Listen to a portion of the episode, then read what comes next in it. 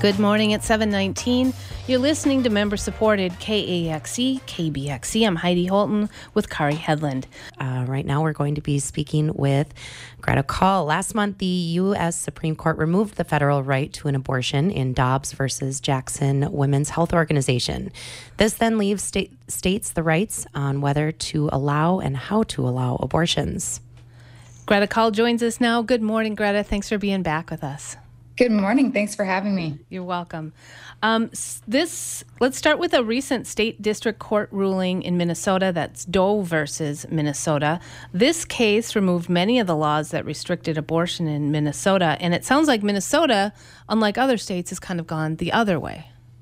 Yeah, so it's inter- it's it's just uh, interesting timing on this. Uh, right after the big Dobbs decision was handed down by the uh, U.S. Supreme Court, the um, this Ramsey County District Court judge handed down this opinion just two weeks later. This case had been in the system for a, a few years, but um, this ruling came out just two weeks after Dobbs that really removed a bunch of the restrictions um, that Minnesota had on abortion in the books. Um, just as other states, as you're you've probably been reading in the news, and other people have um, have been enacting uh, laws restricting abortion, or some states had trigger laws that automatically um, banned or mostly banned abortion as soon as the Dobbs ruling came down. So in Minnesota, what this um, Doe v. State of Minnesota ruling did um, was immediately remove the state's 24 uh, hour waiting period law that required people getting abortions to wait 24 hours before the procedure. Um, it uh, struck down an, uh, a law that required an informed consent uh, script to be read to patients, um, part of it 24 hours and part of it by doctors.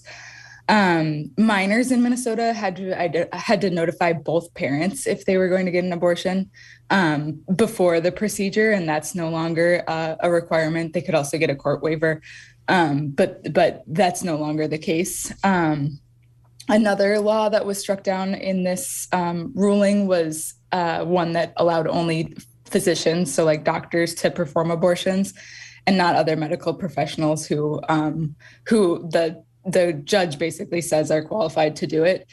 And then also a rule that um, abortions after the first trimester be carried out in the hospital. So that's almost all the restrictions that were on the books in Minnesota. You know, you write about this court case and you said that it was focused on the argument of access. Do you think that's what made a difference here, the focus?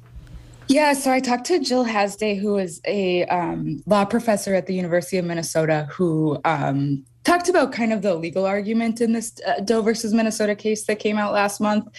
And she really pointed to the 1995 Minnesota Supreme Court case, Doe v. Gomez, which um, not only recognized the, the right to an abortion in Minnesota um, under the state's constitution, but also um, really um, argued for access by kind of going further than Roe v. Wade, which was the federal, obviously, ruling at the time. Um, by giving low income women who are on the state's um, medical assistance program access to abortion through the, through state money. So Gomez really made a big um, access argument, and this Ramsey Court judge, as they pointed out to me, really took that um, access argument and applied it to a lot of these um, laws that were on Minnesota's books, and then ruled them unconstitutional, kind of on that basis. So, since that Doe v. Gomez ruling, um, because of that ruling, did the Supreme Court ruling not really change Minnesota law? Is that what you're saying?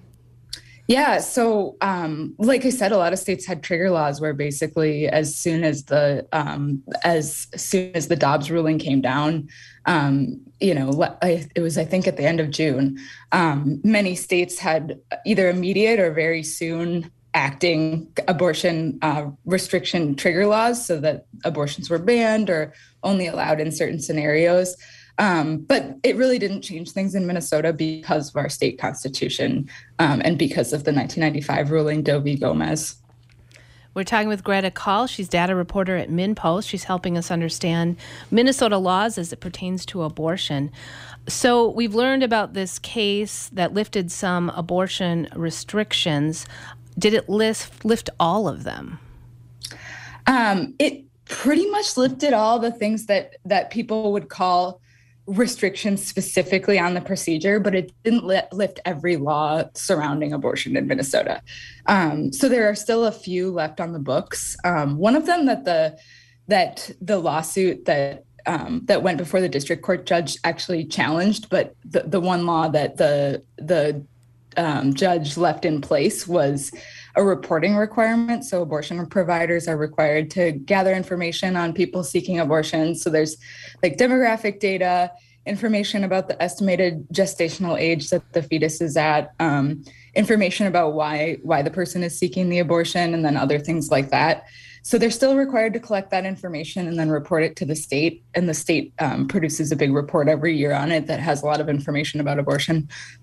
Um, so that was left intact. So that's still um, that's still the law, and at least for now, um, that report will still be required to uh, be produced. Another one that is still on the books that um, that the lawsuit did initially challenge, but then the court didn't end up ruling on. I talked to the plaintiffs, and they said it was because of a misunderstanding, and they should have more clarity soon. But there is a fetal tissue requirement where, after a certain point in pregnancy, um, the tissue of an aborted fetus has to be um, either cremated or buried, and that's still on the books for now. Um, so that one, um, and then also in Minnesota, um, there is a Born Alive Infant Protection Act, and this requires an additional doctor to be um, on hand in, in abortions after 20 weeks to basically like ensure that if a if a if an infant is born alive, um, that they will be taken care of. So that's still on the books. Another thing that's really um, interesting to me, and my colleague Walker and I wrote a story about this, but if you look up like what Minnesota abortion law is on like websites um, that are trying to provide information on this type of thing, you'll find most of them say that there's like some kind of ban past like viability, whether it's like 20 weeks, 24 weeks, things like that. So you'll find most websites say that there's that you can't get an abortion after a certain point. Um, we found that there's actually a really interesting legal landscape around that because there used to be a post viability ban in Minnesota law, but a 1976 court order made that unenforceable. Um, so basically, it's our understanding, and a bunch of experts told us that um, there there really isn't like a law that says that you can't get an abortion after viability unless like the life of the woman is at stake or the life of the um, or there's fetal abnormalities or whatever. Um, but uh, it would be really hard to find somebody to do that because it's just something that most doctors wouldn't do. Um, so that's actually not necessarily a law. It's just like something that's kind of a standard of practice in minnesota. Hmm. So now we know what's on the books when it comes to abortion in Minnesota. An election is obviously coming up. How could a change or shift in leadership change these current abortion laws? Yeah, so uh, uh, yeah, obviously abortion has become a big uh, issue in in the election coming up um, federally as as well as in Minnesota. We've got the governor on the ballot as well as all 201 um, legislative seats because of redistricting. So everyone's on the ballot basically, um, and there's not as much at stake maybe as in other states, just given the Gomez ruling that protects abortion. But the, the legislature has the power and the governor has the power to um, make, and in the governor's case, veto laws on abortion. And so there could be, um, you know, abortion laws enacted by whoever is in power um, coming up. So, in that sense, like it, it, it, it is an issue in the election because there is some um, you know, the the legislature and the governor have the power to make laws surrounding abortion in Minnesota.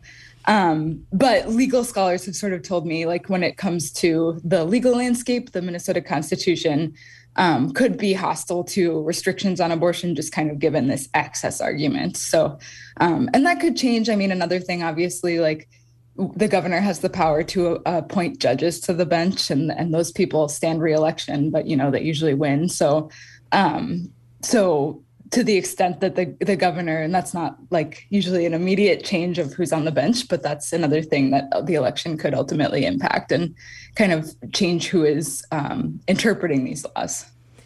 Do you happen to know? Do many other states have similar cases like the Doe v. Gomez that kind of holds up some of the abortion rights laws? You know, I haven't specifically looked into it. I mean, if you look at across states, there's, um, you know, there's some that definitely like retain access to abortion and i'm not sure how many of that it's because they have laws versus like um, state constitutional um, provisions and then lawsuits or um, court rulings that protect them that that uphold abortion so i'm not sure but that's a good question so, Greta, there is uh, currently a story on MinnPost about the Republican uh, primary race for Attorney General uh, with Doug Wardlow. And abortion is kind of playing into this a little bit because he didn't get the endorsement, but he, the uh, the Republican candidate who did, is um, is he pro life? He's not. He's not as strongly. Um, he's he's pro he might be pro choice. He's not as strongly pro life as Doug Wardlow is. So we're already starting to see a lot of this heating up, and we're not even out of primaries yet. Um, as a journalist, can you kind of remind us? Because some of what we're going to be seeing is campaign literature and language from both sides that we maybe shouldn't be trusting. Like, what should we keep in mind in terms of of what sources we should be paying attention to? Yeah, so during campaign season, we see a lot of um, literature from politicians. All like politicians on both sides of the aisle do this. They send out attack ads. Um, sometimes they take things out of context, um, and you'll see that a lot of those attack ads or, or mailers that you get cite news sources. And and I, I think you should just be mindful that the people sending these things have an agenda, whether they're no matter what side they're from, these are sent with an agenda, and you should always um, be smart, be a smart consumer of these things and, and recognize that they're trying to sway your position and just go do your own research and um, but but use trusted sources, um, MinnPost and other um, people are covering the election and and have good trustworthy information on where the candidates stand on issues. So um, Greta, I, I wonder if, I mean, maybe you don't know yet. As a data reporter, you're covering a lot of different topics, but you have this ability to kind of understand the numbers in a way that we don't. Um, will you be looking at as as Minnesota starts to get more women coming in for abortions here? Because I know we've heard from our elected officials, like Attorney General Ellison and Lieutenant Governor Flanagan, about how Minnesota will be open to women coming from other places. Is that something you'll be looking at? Yeah, and that's actually something the preservation of the reporting requirement in Minnesota, like that does allow us to see how many people are coming from out of state to get abortions. So it is valuable information in the context of reporting on this issue and understanding who's coming to Minnesota from abortions. When I looked at the data for 2021, which is the most recent report, um, it's mostly Minnesotans getting abortions in Minnesota. But I've talked to abortion providers in the last couple of weeks, and they said they've definitely seen an uptick um, from other states, just given all of this. And then, interestingly, kind of some in- interstate, um, interstate, I guess, uh, shifts in demand too, because they some of the I talked to an abortion provider in Duluth who said that they think that people are coming from Wisconsin and other states to the Twin Cities because the airport's accessible. So even flying in from other states, and that's um, causing some people from the Twin Cities to come up to Duluth and things like that to get the procedure just because it's easier to get appointments. It's Greta Kaul. She's a data reporter at MinnPost. You can read her work at minnpost.com. Thanks for your time today. Thanks, Greta. Thank you. Thanks for having me. You're listening to the Thursday Morning Show.